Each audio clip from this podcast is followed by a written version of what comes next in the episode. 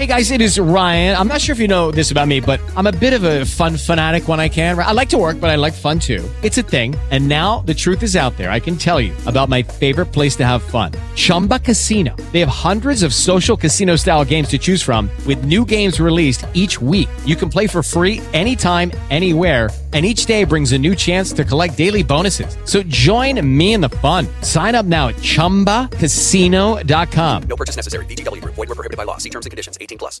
With Lucky Land slots, you can get lucky just about anywhere. Dearly beloved, we are gathered here today to. Has anyone seen the bride and groom? Sorry, sorry, we're here. We were getting lucky in the limo and we lost track of time. No, Lucky Land Casino, with cash prizes that add up quicker than a guest registry. In that case, I pronounce you lucky. Play for free at LuckyLandSlots.com. Daily bonuses are waiting. No purchase necessary. Void where prohibited by law. 18 plus. Terms and conditions apply. See website for details.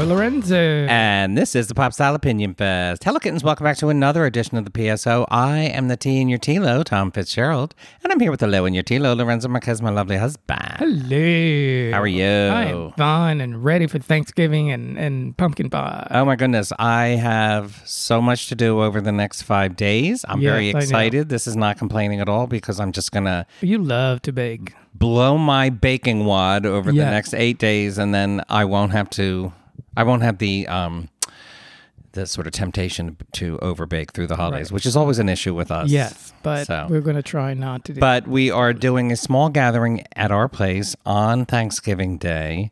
Um, and we're doing it non traditional. Lorenzo's a vegetarian, so I'm doing Martha Stewart's butternut sage, butternut squash and sage lasagna.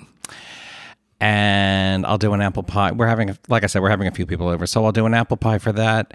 And uh, there are some kids coming, so I'll bake some gingerbread cookies to go with that. And I might even do an ice cream. Yeah, you have to explain. But we're that, doing that might be freaking overkill. That's for Thanksgiving Day because I we also- are I said celebrating. that. Yeah. I said- Mm, okay. okay, thank you. and uh, the following, the Saturday after Thanksgiving is our big family Thanksgiving when all of our cousins, all of my siblings, all of my in laws, nieces and nephews, blah, blah, blah. There's going to be a full 30 people, All Um, vaccinated. All vaccinated and mostly boosted, except for my five year old, nie- my four year old niece. And, um, we're going to try and do a lot of it outside. Right, right, There's a huge outdoor space where we're doing it, and the weather shouldn't be too cold. And uh, so we'll see. We're, but we're doing it uh, relatively safely. Anyway, for that, I have to do a cheesecake, a dozen cupcakes, a carrot cake, a 20 pound bird, the gravy, and the cornbread dressing. Wow. Yes, so I'm a busy, Amazing. busy Yeah, girl you in the next it. few days. No, it's fun. I love it. Uh. I'm really Yeah, looking forward to it. And um, I won't be revealing this secret to any family members who aren't listening to this podcast, but most of the stuff I'm doing ahead of time and freeze, not the turkey or the gravy.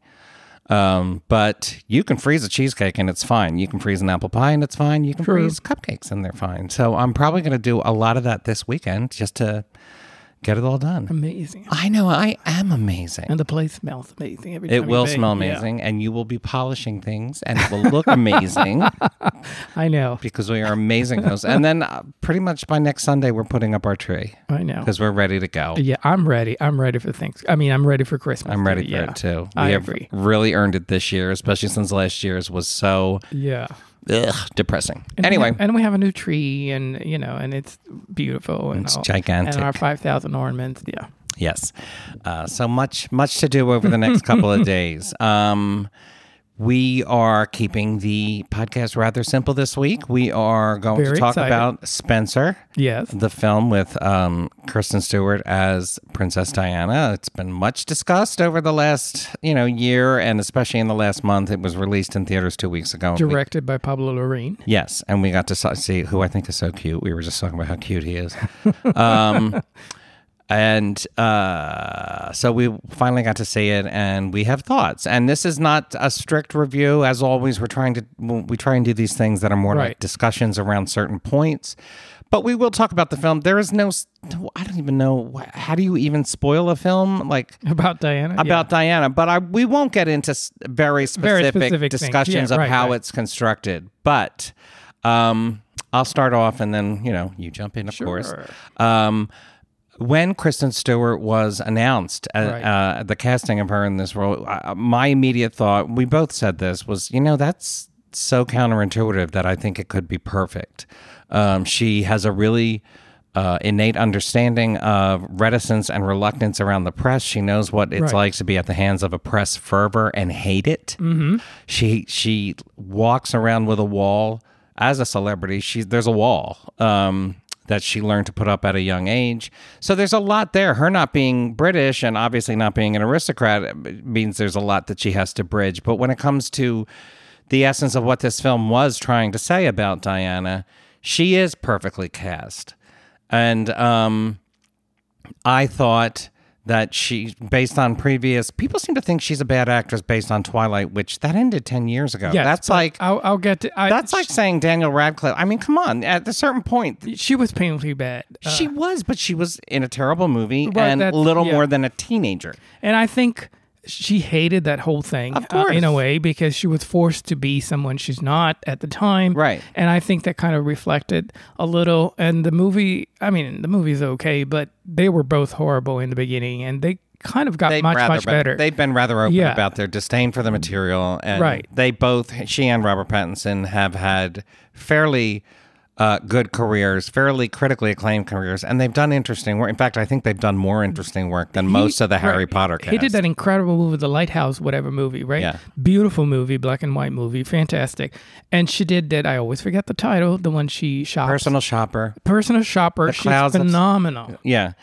Um, so she is a talented actress, and uh, although she people don't seem to realize that who haven't seen maybe her less. Well, a lot of her best work was done in smaller independent films, so people see Twilight and that's all they see. Anyway, and uh, we gloated when the pictures came out, and even then, people were like, you know, I don't see it. I don't get what you guys right. are talking about. And then the critical acclaim came out, and people were still saying, I don't see it. I don't get it.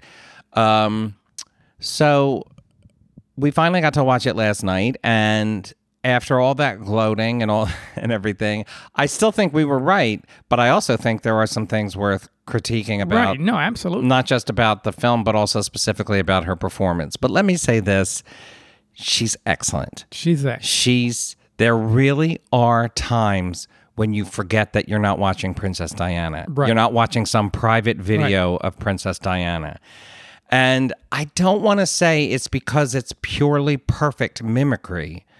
Although it is, here's my shocking take it's better than Emma Corrin. Yes, you, you It's mentioned that. by we far the a yeah. better, more accurate take on I agree. Diana than I Emma agree. Corrin. But here's what I'll say about Emma Corrin and her version.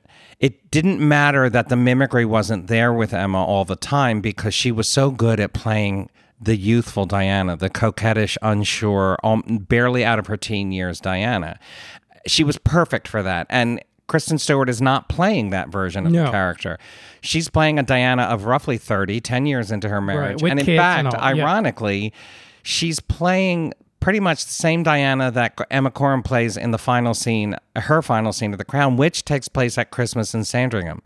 Uh, it's I don't know why that, but she, it ends right about the point in The Crown um, where Emma Corrin was starting to not be a believable Diana because we were getting into the older.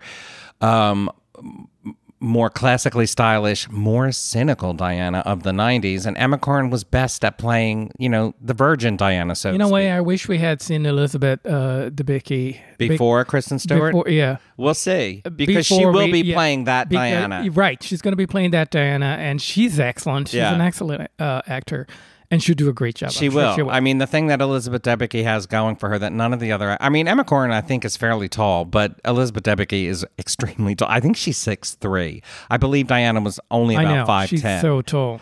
But I think part of the mystique of Diana uh, uh, as a figure, uh, and I mean literally the visual of her, was that she was this tall woman Right. who could have been imposing, but mostly spent her life being very coquettish in the way she presented herself, down, you know, looking down and uh, you know that sort of thing, tilting her head, very princessy. Um, and only a super tall woman like I will say Kristen Stewart couldn't get that part of Diana. The the fact that Diana was a giraffe walking through the world. Right, she was a extremely shy tall, yeah. giraffe. But she she does her best. I mean, like uh, Oh, some scenes, all you all you see are her legs, her gigantic legs. I mean, the the camera does a very good job, and that's the job of the director. very short skirts. Yeah, like very short skirt, and you see a lot of legs and, and high heels, and so The body language is definitely the body there. language is there all the time. What I would like in her performance too, and this could sound like a terrible turnoff when I make this uh, comparison, is it's it reminded me an awful lot of um, Gillian Anderson as Margaret Thatcher, and in the sense that. Um, it is a complete transformation of someone. She, there is just no Kristen Stewart No, in there. not at all. she's acting down to her fingertips, her posture, every step she takes, every move she makes. I'm sorry, I'm doing a police lyrics thing here. is acting. It is not just moving. It is considered and it is it is meant to build a certain version of this person that may not be right out of the newsreels or the video of the period, but there, it gets to a certain truth. And I do feel as it's not as mannered as Gillian Anderson's performance was in the sense, you know, sometimes it was very distracting to watch her.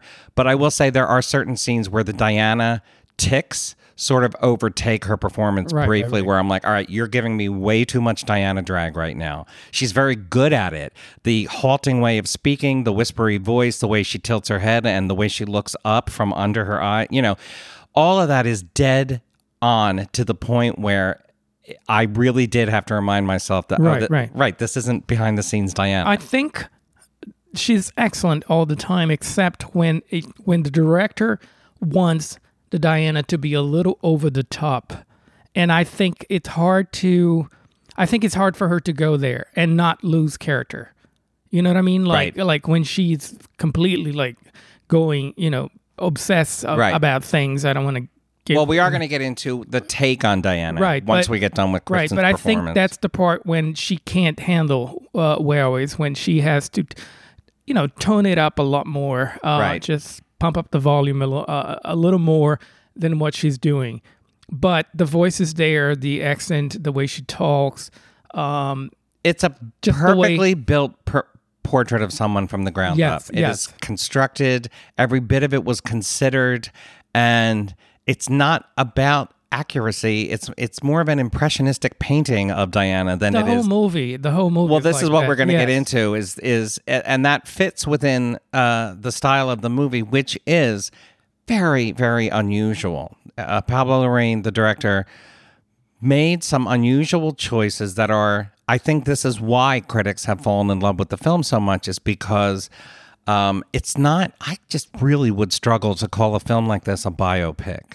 Mm-hmm. I feel, and maybe this is because I know Di- the the broad outlines of Diana's life pretty well. Just having written about the royal family over the mm-hmm. years, you kind of have to know all this stuff. And I could tell from the almost Uh, very, well, actually from the very beginning, the fact that she gets lost on the way to Sandringham, I'm like, okay, well, that's not accurate. You know, you realize you're doing, he's doing a take on her, and it is a very almost fantastical take Right. on who she was, on what she was like, and on what she was facing. The world that she inhabits in this film is just not the real world. And I mean that not just in the sense that, oh, the royal life is so strange. I mean, she's actually existing in some strange fantasy space where the rules of time and physics do not actually, I'm literally, this is literally Right. the film. I Like, think I think everything represents something. Like when she says, "I'm lost," you know, clearly it's Of course. the director saying, It's "I'm all lost." metaphor and You're lost. You're- Exactly. You're, you're lost. You you absolutely lost. Um, I love the way. I mean, he uh, he directed Jackie also. Uh, do you think he had the same kind of take? No, this is Jackie? why I, it was so interesting to me. Uh, you know, uh, we said it, and everybody said it when the first trailers for, came out for this film, where it just seemed like he's is this part of some trilogy? Is there going to be a third version about some other woman who is in the halls of power but in tremendous pain, wearing couture and crying and drinking? You know, it it, it the the. The trailers, especially, seemed to tick off a lot of boxes that reminded you of Jackie. But the thing about Jackie was, I mean, the film could get very lyrical in how it portrayed things, very poetic in how it portrayed things, but it was more or less the actual story. Like that is pretty right. much It was it was more accurate. it More was pretty much yeah. how Jackie acted post post assassination. It was Right, all about right. how she established Camelot, and um, and yeah, it just felt that felt like a biopic, like it was a slice of someone's life, and it was giving you an accurate slice of that person's life. Here's the thing about Spencer is that it's not i don't feel that it it didn't feel like a slice of diana's life. It didn't feel nothing that happens in this film you kept turning to me and saying did that really happen? And, I, and finally i was like listen nothing happened. None of this happened this is all made up. All of the uh, characters who aren't royal family members are made up characters. Right, and they actually they most of the royal family does not even speak in the film. Um, charles and the queen each get maybe two or three lines. Well he gets some more. Um, it is her, and it is mostly her dealing with the staff in the household um, because she can't deal with the family and because she identifies with the staff or whatever. It is. What my point I want to make about this is it's very impressionistic. It is very much this this interpretation of Diana as a figure using the broader points of her emotional journey. Right, right. So so much of what and I, I did turn to you at one point and I said there's this would offend so many family members and friends of her hers and that may be a mark against it for for anyone who's listening to this and we're going to unpack that in a little bit Right. about the right of people to tell this story that whatever way they But he want does, to He does.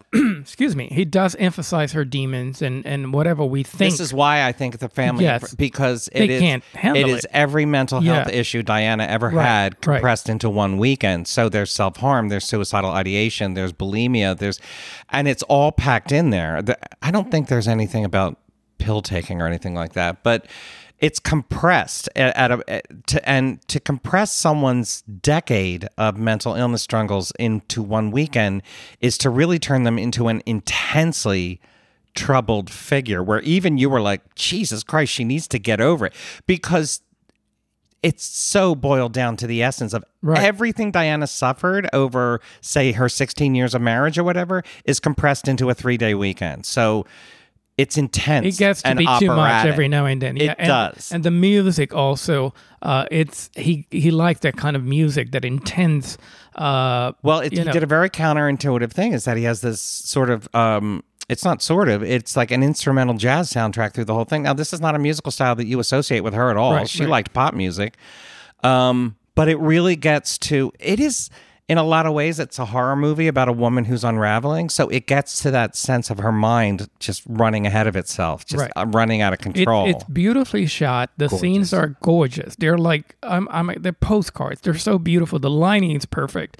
It has this that- is not the crown. No, no, it's not the crown at all. Um, it, and it's just beautiful. There are some scenes outside that, with combined with the costumes, it's just absolutely breathtaking. Um, and her performance. Yes. So, you know what else is breathtaking? yes. the selection of uh, holiday gifts at Uncommon Goods. know, we have so much great. Diana and know, Spencer to talk great. about. But Let's shop. Yes, let's shop for a second. If you're anything like us, you want to win that best gift giver ever title this holiday season, we've got a secret source for that. It's Uncommon Goods. Uncommon Goods has just right gifts for all your loves and likes. We're talking moms, dads, teens, in laws, besties, your one and only. It's not stuff you can find just anywhere. Uncommon Goods has unique and creative gifts, often handmade by independent artists and makers. And they have gift guides to help you match the right gift to the right person. I was just going through their gift guides this morning and they're broken down for family and friends, gifts for her, gifts for him. They gifts for the always have teens, incredible And stuff. I love Yes. all the home good stuff, the homemaking stuff. There's um, an Advent shower steamer set, which I again I hope there's no family members listening because that's on my list. There is the cutest outdoor wine table for holding all your glasses and your bottles. Oh, awesome. again, don't want to give away who I might give that to. I was looking at the unwind lavender. Yeah. gift set. I know you see now. I probably shouldn't have mentioned that. To you. Yeah, because No. I love lavender. Because I might have to get- love, love, love lavender. Yes. Um, but there's all kinds of fun things on the gift for everybody on your list, and um, this is such a strange time for shopping. It uh, you know it's know. nice to have everything all in one place that you can rely on. Which brings me to my next point. Who knows what holiday shopping will look like this season? And the unique gifts and Uncommon Goods can sell out fast. So shop now and get it taken care of early. We are so into our early Christmas shopping Yeah, this year because we absolutely have everything to be. Christmas yes. this year. Well, no, because of you know you want to Yeah, make I sure know, that you, I know, I know. everyone's taken care of. Unco- Uncommon Goods looks for products that are high quality, unique, and often handmade or made in the U.S. They have the most meaningful, out of the ordinary gifts anywhere. Choose from, oh, Uncommon Goods also offers uncommon experiences. Uh, choose from uh, live online classes in mixology, cooking, flower arranging, embroidery, and more from hand picked artists and experts. And with every purchase you make at Uncommon Goods, they give back $1 to a nonprofit partner of your choice. So, to get 15% off your next gift, go to uncommongoods.com slash TLO. That's uncommongoods.com slash TLO for 15% off. Don't miss out on this limited time offer. Uncommon Goods, we're all out of the ordinary. Okay. Amazing. So when I say that Spencer is not the, it's really not the Crown. Um, the Crown is a television soap opera, and it's really well done. It's prestige television. It looks gorgeous, but this is a much more again poetic, impressionistic Right. version of that world. It is specifically being shown to you through the eyes of a woman who is deeply troubled. So these figures are made to look like horror figures in more more or less. Right. It's a more, much more unattached version of, of Diana in the sense that, you know, it it's not paying any amazing homage to the family or the crown and all that. It is one of the most critical yeah, looks at it- that it's family. Extremely critical. Uh, yeah. They are made to look like monsters. I'm at some point I was like, oh my god, these people are miserable. yeah. um, so, and this again might not appeal to um, fans of the Crown. It might not appeal to people who feel that Diana uh, is deserves something better or whatever. And we are going to kind of get into that uh, n- next, but. I think it's a gorgeous, beautiful, haunting film. I definitely want to watch it again. Yeah, think and I great. think there is um, a specifically. it- there are times when it, it it goes into extra, you know, excess, um, like Grand Guignol style melodrama, and the way it's shot. I mean, there's a scene. You know the scene where she's going up the staircase. Yeah, yeah, yeah. And I was just like, okay, it's this is too much. You have gone a little too far into horror movie for me. And so, I mean, the film does have its excesses, but it is a beautiful, beautiful film that I, I can't stop thinking about. And like I said, there is a point. There's a there's a montage actually near the end of the film that shows Diana at various stages in her life, including her girlhood. It shows her in all of these, um, you know, haute couture gowns and everything. It's just all of these images of Diana, and I that collage, that montage itself, I it only lasts a minute or two. Really achieves it. It's what the film is trying. That's what the moment where the film achieves what it had set out to do, which is to give you a sense of her as a person that transcends, say, you know, mimicry or accuracy. It is a um, an interpretation of her that felt very true. There was just that moment where I was like, "This feels like a tribute to the real Right. Diana." I think the movie does a good job also uh, depicting her as this person that was all, was very lovely, was going through hell, but at the same at the same time very difficult she was a times. nightmare. I'm just going to be honest. Yeah. yeah. Uh, especially in this movie, she's a nightmare. So it, it it's interesting and it's nice that it the director made sure to show all these sides of, of I agree. Diana.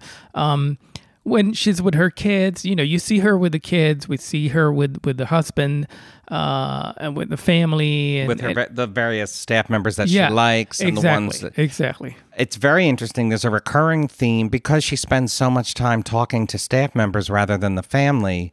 Um, this sort of motif keeps popping up, and I turned to her, to you, and I said, you know, this is when I realized, okay, this is not like a hagiography of someone. This is really going to take a critical look at everybody involved. And one of the things about Diana that it really hammered home was she may have identified with the staff, but she made their lives hell. Right. By being so histrionic, by constantly putting them in positions where they had to They could have gotten they fired. could, there were at Yeah. least three or four instances where she asked staff members to do stuff for her that would have gotten them fired, Yeah, would have ruined yeah. their careers. Yeah. And I'm and but I think that's good. I think that's No, I think Diana was no job. Saint, and right. anybody who lives in that world, that royal world, and partakes of that lifestyle. Um, I don't care how bad it is for you, how painful it is for you. When you make the people under you suffer for it, That's not that's doesn't reflect well on you. Right. I mean, when you these people have a job to do, and when they can't do their job, then they suffer in a way. And to be at that level, you Right. are high level in your career. I mean, I maybe it sounds silly to say this about housekeeping staff and stuff like, but if you are the queen's housekeepers at Sandringham at Christmas time, you are the very top of your profession. Right. And it's probably the whole family did the same thing. You know that Right. kind of stuff. It goes from from generation to generation. Exactly. So to put people like that in, Right. and she, it's a very persistent motif that, it, and I think it's deliberate. It's trying to show you, you know, that Diana was not easy to deal with. Um, the other thing that I think is fascinating, again, it's this interpretive choice um, of how, so that you get to see the world through Diana's eyes, is that the the film is completely obsessed with two things, and they would have been two of the major obsessions in Diana's life. One is the fashion, um, which is not not treated like something she enjoys, but it's it's something that she can't escape. You know, so the every outfit is just photographed and discussed. Right. Most of the drama is between her and her dresser and the per- and the and her other dresser um, about what she will wear and what she won't wear. The complete over the top melodrama about the pearl necklace, which I won't even get into, but it is so Right. operatic and out of it's way past the realm Right. of The- accuracy but Okay, round two. Name something that's not boring. laundry? Ooh, a book club. Computer solitaire, huh? Ah, sorry, we were looking for Chumba Casino. That's right. ChumbaCasino.com has over 100 casino style games. Join today and play for free for your chance to redeem some serious prizes. ChumbaCasino.com. No purchase necessary. Void where prohibited by law. 18 plus terms and conditions apply. See website for details. It was something that Diana couldn't escape. The image of Diana, the prettiness. It t- she talks about being pretty. She talks about having to wear the clothes. And then the other thing is the film consistently shows you all of the food preparation, all of the ridiculous amounts of food on display for the family. It is love. It's as beautifully photographed as any couture gown. All the food The looks food looks incredible. amazing. Yeah. And there's a scene where she's in a walk-in refrigerator at night. You can guess why. They had a similar scene in The Crown. And I was so distracted because at one point on one of the shelves was a sliced, perfectly dressed and garnished roast. And I kept thinking, why would there be a full on a silver platter? Who would store that that way? Wouldn't that dry out? You wouldn't slice a roast a, a day before serving it. And that's when I was like, again, this is all impressionistic. So it, Diana sees a room full of every s- form of food imaginable, dressed Right. to perfection for her to be tempted by. It doesn't matter whether that makes any sense realistically. And for me, that is like a synecdoche. Ooh, I used that word correctly of the entire film. It is, yeah, and synecdoche meaning it's like a small thing that that um represents an entire thing. So that small sliced roast represents the entire unrealistic um, approach to the film. Right. And there are signs everywhere. The fact that she, in the movie, she refused to eat with the family, or she's always late, avoiding to eat. It's all family, Yeah. food, and clothes. She's avoiding to uh, eat in front of the family, uh, and she's never present. Um, and the clothes, uh, the clothes, the the costumes are absolutely gorgeous. Everything is gorgeous, and because Kristen Stewart has an affiliation with Chanel, the costume designer Jacqueline Durran um, asked for the help of, of Chanel to design some of the looks. And and she talks about because the movie has such a huge creative license you know, in terms of like nothing's real, always imagined. Diana uh, supposedly hated Chanel because the double C logo reminded her of Charles and Camilla. Because there is a there is, I laughed actually. There's a scene where it, you can actually see there's almost like a close up of the bag, the Chanel bag, and I was like, no way in hell. Diana hated Chanel because Yes. it was, I believe it was Camilla's Something like brand, and when she used to see the double C logo, it reminded her of. But I mean, that's how melodramatic she could the be. uh, di- the thing is that clothes were very very important for her. Uh, she uh, there are reports, and she even mentioned several times that she used to read the paper the next day just to see what they thought about what she was wearing. Right. And, then she would change the way she dressed based on those reviews and Right. critiques and so on for the next event and, and so on. So she yeah she was very much focused on what you know worried or, or, you know focused on what she wore. Um, so the, the the costume designer again, Jacqueline Durran, uh, does a very good job, and I read interviews with her saying that again she just kind of like went with the whole imagination of the Yeah, whole yeah. thing and creative outfits that kind of look like iconic pieces, but they're not necessarily. They're not exactly the same. referential. No, they're not. And if you're an expert on Diana's um, style, and I You can don't count yeah. myself as an expert, but I count myself as high level knowledgeable, you can look and you, you'd be like, "That's not her. That's not Di- Diana." right, it wear looked that, kind of, but it is but not quite. Right. She uh, got her inspiration from photos between 1988 and 1992. Yeah. And there are two outfits in the movie that I absolutely love. The first one is the uh, red coat and, and hat. I mean that Yeah. that look is amazing, and it's actually kind of like an ins- inspired by a look that Diana Yeah, it's wore close. in 1983. Yeah. Um, and the other one I absolutely love. It's my all-time favorite. Is the yellow head-to-toe outfit with a hat. The tri-corner hat. oh my god! but see, that was one where I was like, "That doesn't look like that. No, Diana." but she wore something similar in 19 again nineteen eighty. Yeah. So you can find similar looks, but Right. not necessarily the same. the only thing that's really recreated is her wedding gown for a, But a brief so, fantasy yeah. sequence. Yeah. But everything else is Diana, but just a little off. And um, again, that feels correct to me. That feels deliberate to me. Uh, I just want to return to the idea that this film is so loaded with metaphor and symbolism to the point that it can get overloaded. yes. Uh, so there's again, I don't want to get dive too far into what No, these things are, but there's the scarecrow Right.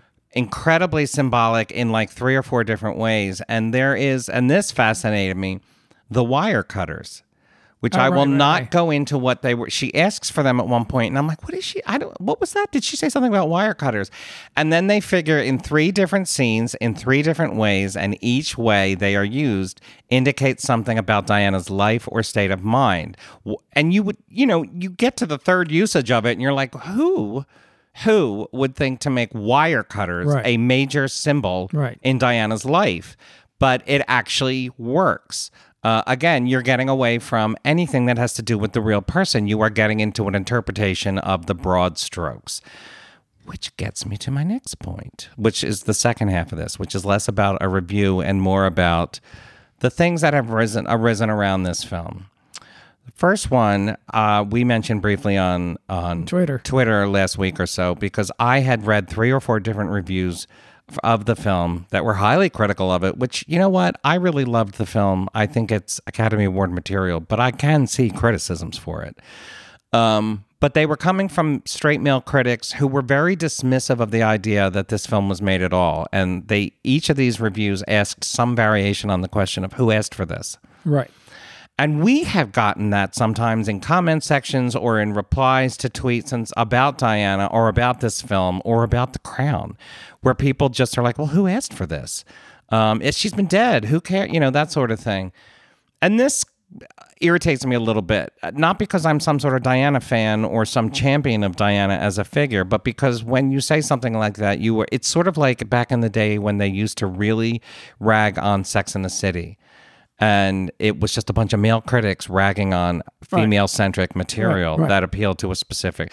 And diana appeals to a specific set. It she doesn't appeal to all women obviously but she has deep appeal to broad you know gr- swaths of women. She has appealed to them as you know there's the princess fairy tale. There's the young woman who was thrown into something too large for her. There's the fact that she is was by all accounts an amazing mother. That's an identification factor for a lot of women. There's the fact that she her heart was badly broken. Again that's an identification factor for a lot of women. It is also all of these things are identification factors for gay men as well, which is why she is that on top of everything else, she was an historic figure in terms of AIDS acceptance. She- and certain gay men over a certain age will never forget those images Right. of her. How she transformed her life in, in Right. a way that she just decided that you know my life is in the toilet, so might as well help others. And she did. That She is a did that. universally appealing Yes, yes, story. I get it if you're not into it, but if you're questioning who the hell asked for this, you're being dismissive of something Right, that has right. obvious appeal for people who aren't straight men. Um, so I was very annoyed by that, and it keeps popping up. And one of the things that we I said in that tweet thread was, we follow like on Twitter on all social media, we follow a lot of women oriented publications all the every single fashion publication and i'm talking in every language. We have we follow every edition of vogue. They all pop up on our timeline. Most of their social media isn't even in english. But um we also follow entertainment, all the big ones, entertainment magazines, entertainment websites, all the gay ones, all yet. So my point being, our timeline is 15, 15 posts a day on Diana every day Oh of God, the yeah, year every day. for for as long as I can remember. Yes. So when I hear people say, "Who asked for this?" I'm like, "Well, this is kind of annoying." A lot of people. You don't see what I see, and that's fine. But I see a current, ongoing, never dying fascination with this woman that has only gotten more intense since Harry and Meghan have decided to, you know, sort of relitigate all of her complaints about the family. Um, so she has become even more of a symbol and a figure in the years since her death. Also, you don't say this about men 25 years after their deaths. Famous, great, world right, famous right. men. No one asks why people are still talking about them 25 Right. years later. And one thing about Diana that every time we talk about Diana and how miserable she was with the family and that she was not right for the family at all. right. Um, not that you know, there's a sense that she was a bad person, but I don't, I don't see that way. I see someone who did not She belong there. Yes, I mean, she was complicated. And yes, but she did not belong to that environment. Uh, you know, no, she never should have been in it. She should have no, not at all. And uh, I can't help but think of of Catherine, uh, like how different they are in this way. That Right. how one accepted, embraced the whole family, you Right. hundred percent, and the other one had major issues with it. So it's interesting. So you can't really just blame Meghan, saying, "Oh, she's from another country, she doesn't get it." You have two women from the same country, uh, with the same kind of There's history a long history of people marrying into yes. that family and being miserable. Right. I Right, mean, right, right. Or just miserable marriages. The, you know, going back to Edward, who wasn't allowed to get married, to Margaret, who wasn't right. allowed to get married, and then wound up having a miserable marriage. Um, so you know. That family's history is fascinating in the sense that, god damn, they are so freaking dysfunctional. It's They are- ridiculous. I know the whole the entire time I'm watching the movie, I was like, "Oh my god, I can't stand any one of them." Yeah. Um, okay, so this brings to the other thing that keeps arising around the discussion of this film and around the discussion of any portrayal of Diana for- uh, is the idea of who has the right. Do you do people have the right? Like you know, William and Harry are still because there are s- extended scenes with Wil- young William Right. and young Harry, which are painful Yes, to watch. yes, yeah. And there are times where you're like, oh, okay, I really feel like I'm getting into some, you know, behind the scenes stuff here. But, uh, and this came up last year when um, uh, Emma Corrin came on board to The Crown, and the the show got into the nitty gritty and the ugliness of that marriage and portrayed Charles in a very bad light. And suddenly, all of Charles's friends were uh, in the press talking Right. about. Um, how awful this was and how inaccurate it was and how terrible it was that they were exploiting him and blah blah blah. And I said at the time and I still say this, why is it every time someone does a take on Charles's marriage it's suddenly off limits? But I mean the, the the crown was on for 3 or 4 3 seasons and it was fully Elizabeth and Philip's marriage right. including his cheating. Right. And nobody ever said, "Oh, that's exploitive."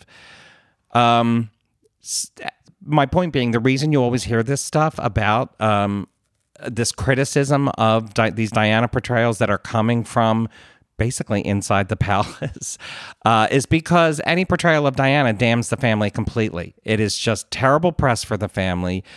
It is terrible press for Right, Charles. right. And there's even talk that the crown has single handedly um, re ruined Camilla's um, reputation. Like people are back to looking at her Right, right. as this terrible woman who blah, blah, blah. So, um, I think some of that is fueled by the politics of the the, the royal family politics of the situation. Like we must do an outcry anytime they approach Diana because to tell Diana's story is to make all of the central figures in the royal family look like total shitheads. Right.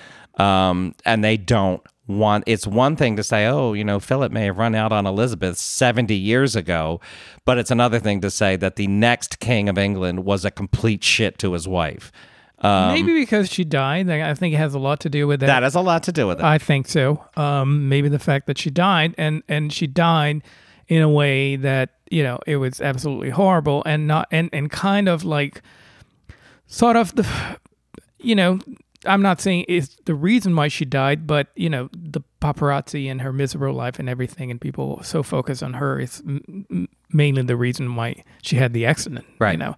Um, so yeah, it's it's very tragic. It's very sad, and uh, and they just don't like it. They yeah but it gets to my but i've heard people like i've heard just critics and and you know journalists and just commenters on Right. social media and such complain that this film was being made that it wasn't fair to the boys quote unquote um and that it was exploitive and it felt very you know behind the scene and listen if you feel that way don't go see this film because it like i said it is not kind to her at all um at, at many points this was my take and i remember thinking this last night if i was going to write a review i would say this. This film is um extremely sympathetic to diana but it does not elevate her in any way. Right, it does right, not right. there's no pedestal here. She comes off it's not that she comes off looking like a bad person not at all um, she comes off looking like a person in a tremendous amount of like pain a, yeah, a troubled person. I'd yeah, say. Um, but it's not like Diana the Saint. It's not like Diana the perfect person. But my point, I keep circling around here, is um, the idea that she's somehow off limits, or because her family members are still. Well, that's the part that I don't get. I mean, they made movies. How many movies did they make about the Beatles while most of them were still alive? How many movies have they made about Elvis while his uh, wife and child are still alive?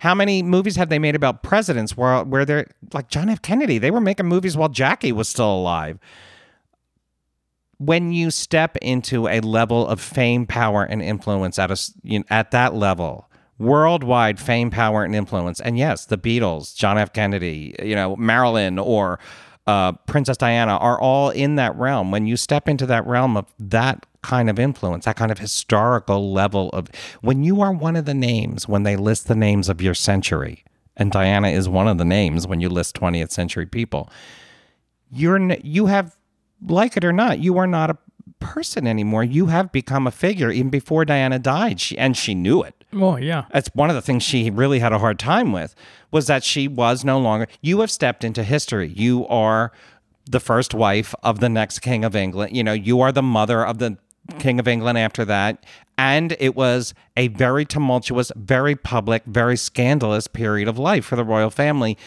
that's just history and to say that artists and writers and directors and so on can't or shouldn't interpret that history because it's painful or because their children might not like it or something, I can't disagree with that more I, I- strongly. I, agree with you. Yeah. I just can't. I don't like. I don't. I'm not pro exploitation. Let's say I'm not arguing for that. On the other hand, I think it's um, the ship has sailed on exploiting Diana as a figure. That's it's like JFK or Marilyn. Like they are too big to say you're exploiting her. She is. She means more than she ever was when she was alive. She is a symbol to millions and millions and to literal generations. And that symbol has almost nothing to do with who the real woman was. Um, that's what's so interesting about Spencer is that it really does try and almost use that symbolism to give you an idea of who Diana was, even if it's not realistic. It felt to me from everything I've read about Diana, from from all the interviews I've seen with her, um, it felt very honest and true, Right. but not accurate. Right. I think the the movie. I think that's what the movie's trying to do. Yeah. Not so much give you facts uh, or a specific weekend, but how she felt in January Yeah. life, uh, packed into one in a horrifying situation, where her mind Yeah. was Yes. unraveling. Yes. Um, so yeah, I really truly loved this film. Um, but I it is not without its flaws, and I would probably recommend that if you feel films like this are problematic, or then you probably shouldn't see it. If you are where if you hold Diana really closely to your heart.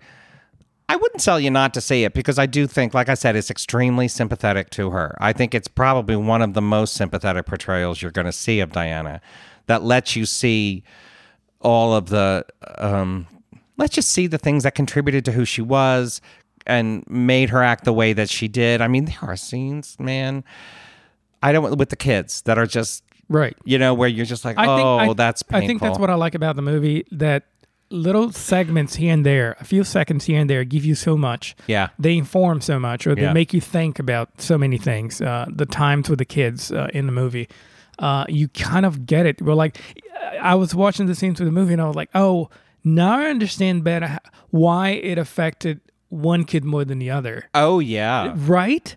I Yeah. thought about that. I was Well, like, William was oh, older. Yes. So he got to see, and this, I've said this, but I was talking to the Fug Girls one time about this on social media, and they agreed that he he saw more. he he saw more of because he that was marriage. older. Yes, And, yes. and Harry and her behavior. Not, not Harry the had a more Yeah. idealized image of his Yes. mother because he was younger. Yes, because he was a little kid. Yeah. and it's why uh, you know it's sometimes i cringe a little when william starts talking about like say the martin bashir interview where she was tricked into because it just it just sounds like him toeing the family line and, and making just trying to discount that entire interview because the circumstances surrounding it were were but that does his mother a disservice. Not for me to say because I'm not in that family. There's but you're basically saying my mother was too stupid to know what she was talking about during that There's interview. one scene, and I'm not going to give anything away, that you kind of understand it, and it's fascinating to see how the kids kind of like embrace the it does family. explain William and Harry. Yeah, it explain and and and, te- and sort of shows you why the kids embrace the family, and she's still, uh, you know, someone completely Right. uh, right. uh, indifferent or not Hostile to the family. Yeah, hostile to the whole family. Yes, there's a scene where the kids are actually embarrassed. That she- Don't go any No, I'm not gonna. But anyway, but it's it's it's fantastic. But at the same time, that it also shows they're complete. They were completely in love with their Right? mother. Oh my God, they loved her. Yes, Um, yeah. and they would have done anything for her. And I think that's very true of the boys from what we understand of their childhood. Anyway, um, Kristen Stewart, amazing, amazing, Kristen Stewart. meticulously constructed performance that should get a nomination, but I am not sure she would actually win the No, Academy Award against some of the other people that are no, being discussed. I don't think she should. I mean, not she would win, um, but she definitely deserves a nomination. I've always loved her. It's the best work of her Yeah, career. I really loved her. I don't know what it is about her that I'm fascinated and I love Kristen Stewart. I d- well, because she's queer. and, She's you all, but not just that. I just love her. I think she's so cool, and she has really worked hard uh, Mm-hmm. as an actor um, and perfected herself. And and and this is amazing. It's I agree. really really amazing. Uh, it is the uh, performance of her career, and you will like. So just so I don't give the impression that is a completely mortifying or depressing film, although it's not a particularly uplifting film, she does find the humor in Diana. She finds Yes, like, yes. Not, not just the sarcasm that Diana was actually very very good at, but the humor of what it's like to be Diana. Self pity, yeah, in a way. Um, yeah, n- the self pity. What do you mean? uh, I don't know. Like sometimes she she makes jokes that she she realized what she's going through, or she Yeah, don't I mean, or how- the absurdity of it. uh, the absurdity of it, or how she uh, you know how too much she's she she's, Right. she's been at the moment. Uh, But yeah, I f- highly recommend it. I I think it is not like I said, not not historically accurate, but uh, emotionally probably very true. Um, and you know, if you're not inclined to watch it, then don't. But I feel like anybody has the right to tell. You know, Diana's too big a figure to say you can't tell that No, person's I think story. It's, it's a great movie. I highly recommend it. Uh, Kristen Stewart's amazing, uh, and it's beautiful. It's just a beautiful movie. It is beautiful and it, it is haunting. The um, locations, again, if you know enough, like, I mean, I know what Sandringham looks like and it doesn't look like that. Um, but that's fine because this is some, you know, your Earth 2 version everything. of, Yeah, yeah, it doesn't yeah. have to be our version of it. And the inside, the interiors are so The interiors are gorgeous. The sets There's are a, beautiful. How about that bathroom? Oh my God! Everything is absolutely. Which I would assume was a set, uh, but there is, she spends quite, it's, it's ba- basically Princess Diana's bathroom while she's at Sandringham. which is my dream bathroom. but it's also um over the top. Yeah. It's so you know a lot of people have talked about a lot of critics have talked about this film being uh, a camp classic, a poten- and it does have that potential, but I would suggest that if it is if you want to look at it through a camp lens, it is very much the sort of Susan Sontag classic uh, description of camp in the sense that it's not their intention. It's this is this isn't John Waters. They're not intentionally being Right, campy. right. If you find camp in this movie, it's because of the seriousness of it and how ludicrous you know, and how ludicrous that seriousness can be. And that bathroom to me, I was like, see that bathroom? When people ask what's camp, that's camp. Right. That bathroom design, and if you know, if you've seen it, you know which one I'm talking about, is just so completely ridiculous in a palace sort of way. I'm sure that's what It's- bathrooms in the palace look it's like. the perfect bathroom. uh, that shower. that shower was Anyway, if amazing. Nothing else. Go watch the movie just to see the just for the bathroom porn, the campy bathroom. anyway, uh, that's it. We just wanted to get. We have been talking about this movie for a year and a half and gloating know, and this I and that and the other thing. So, really wanted to give our final thoughts and sort of slot it into the larger picture of how Diana gets discussed and whether we should be discussing her. And I, we should. People, we should. people are interested. People are fascinated, and I, I completely understand if other people aren't. I, I don't personally have a specific fascination with Diana. She's part of my I, I, I actually don't. my Uh, brief in terms of what we write about. I or- appreciate her for many, many things, Right. including the AIDS things, thing. But um, no, I'm not. I you know my my opinion about the family. I Right. can't stand them. Right. Um, uh, and I don't understand why people, you know. but I do understand the fascination with her. I've never questioned But with that. her, yes, yeah, absolutely, absolutely. There's a reason why. yeah. Um, There's a lot of reasons why, yeah. but she is a symbol of, um, much in the same way Jackie Kennedy was a symbol of feminine pain. Um, and that's why she is such an iconic and powerful right. figure to women and to gay men. To you know, um, and, And I- and Jackie I was have- largely the same way. Yeah, and I want to emphasize the fact that yes, she she had a horrible life for a long, long time, but at some point she decided that she was going to help others and she's going to Right. do good. She was going to help the, the world, the people in the world, and she did it. And she did it for for a long time. And unfortunately, she died because. But imagine what she would be like now Right, right. uh, in terms of you know saving the world. Um, she'd be a fascinating woman now, um, free to do probably free and, and much happier now. Who knows? Um, but anyway, it's it's it, it's an interesting life. She'd have spent the last 25 years making life hell for that entire family, and you know it. Are you kidding me? Are you kidding Anyway, me? But she would be saving people too. Um, Come on. Anyway, uh, so that's it. That's our thoughts on Spencer. Would love to hear from those of you who have seen the film and or those of you who don't want to see the film because of some of the things we've No, said but I highly recommend it. but um, Highly, highly recommend it. Yeah, um, Kristen Stewart is amazing. So we'll be back uh, not next week because it's Thanksgiving, but the week after that with whatever crosses our eyes or crosses our desks. Until then, take care of yourselves. And happy For those of you in yeah. America, have a lovely holiday, and uh, we'll see you then. Love you, mean it. Bye-bye. Bye.